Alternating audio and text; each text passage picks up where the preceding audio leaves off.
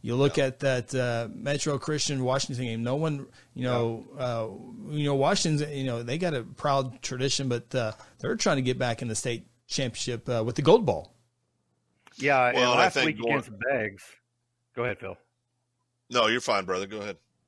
Last week against Beggs, Washington just did a fantastic job of possessing the football. And then really just kind of forcing Beggs into some mistakes. They had a big return on an interception. But really what Washington did is they just lined up with tight ends and fullbacks and a battering ram at running back. His name's escaping me right now. I'll get it here in just a second. But they just simply ran the football and played keep away from Beggs. And it was just a fantastic job. Wilk, the quarterback, and Allison, the running back. Phil, I know Allison, if you get to see him play, when you get to see him play, he will be one of your favorite players of all time because he is just a battering ram, tough dude. And they run a absolutely awesome offense to watch. And Beggs had a hard time stopping the run, and because of that, really Washington controlled the game from an offensive perspective. Beggs made some plays from their offensive. Of course, they have the two Division I athletes, the running back that's committed to Oklahoma State, and then Daniels, that the receiver is going to play safety in college going to Texas A&M. But they did a good enough job of neutralizing those guys because they had the ball so long that by the time Beggs got the ball, Beggs was a little bit out of rhythm and frustrated, and you could visibly see it. So you talk about one of those, what I call a buzzsaw team, just a team that is just so well coached, and they play so hard, and they're fundamental, and they execute so perfectly on every play. They're just a joy to watch, and so I really cannot wait to see them play Metro Christian this weekend. Yeah. Well, I think Washington's got to be. I mean, Washington, I believe would be the.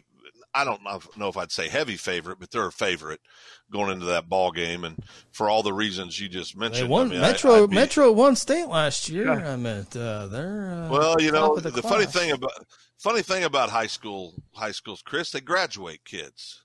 Yeah. Well, Washington graduated kids last year. Well, okay. Well, we'll see. Oh yeah, I'm just saying. I don't think there's any question. I think if you went out and surveyed 100 people that follow high school football, I bet more people would pick Washington than would pick Metro Christian. Well, I got to tell you, Washington has definitely had the playoff run of late. Washington, a 26-22 victory over Jones, a 49-22 victory over Adair. By the way, that was on the road at Adair.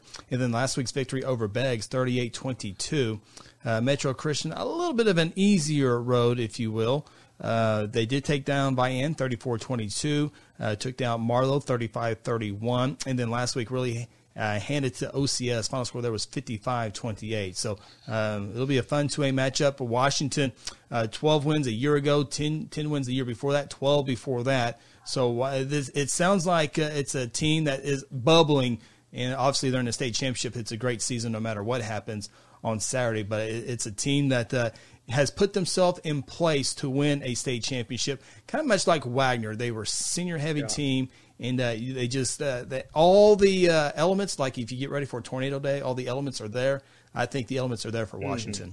The thing about Washington to me when you watch them is that I don't think – I mean, they are a very talented team, don't get me wrong, but I don't think necessarily the talent just jumps off the field to you like maybe a Beggs does whenever you look at the top-end athletes, obviously going to A&M and Oklahoma State. But what you just see is a bunch of just 6-foot, just tough kids that know how to execute, that just know how to play the game of football, that when you put 22 of those kids out there, it makes for a really difficult team to play.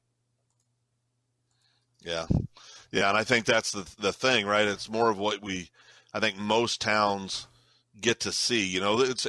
We talk about all the kids that are D1 kids on all the classes. The truth is most communities don't have that kid on their team.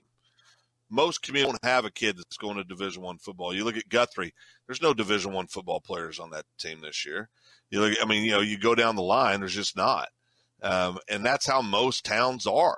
I mean, most towns have 3 or 4 really, really good high school football players and then some other good high school football players. But it's rare that you'll see, like in a Beggs team where you got a school that size, have two major Division I commits in a school that size. Very, very rare. Metro Christian. Yeah, Metro Christian and Washington each going for their second state championship in school history. Metro Christian again won it last year in 2019.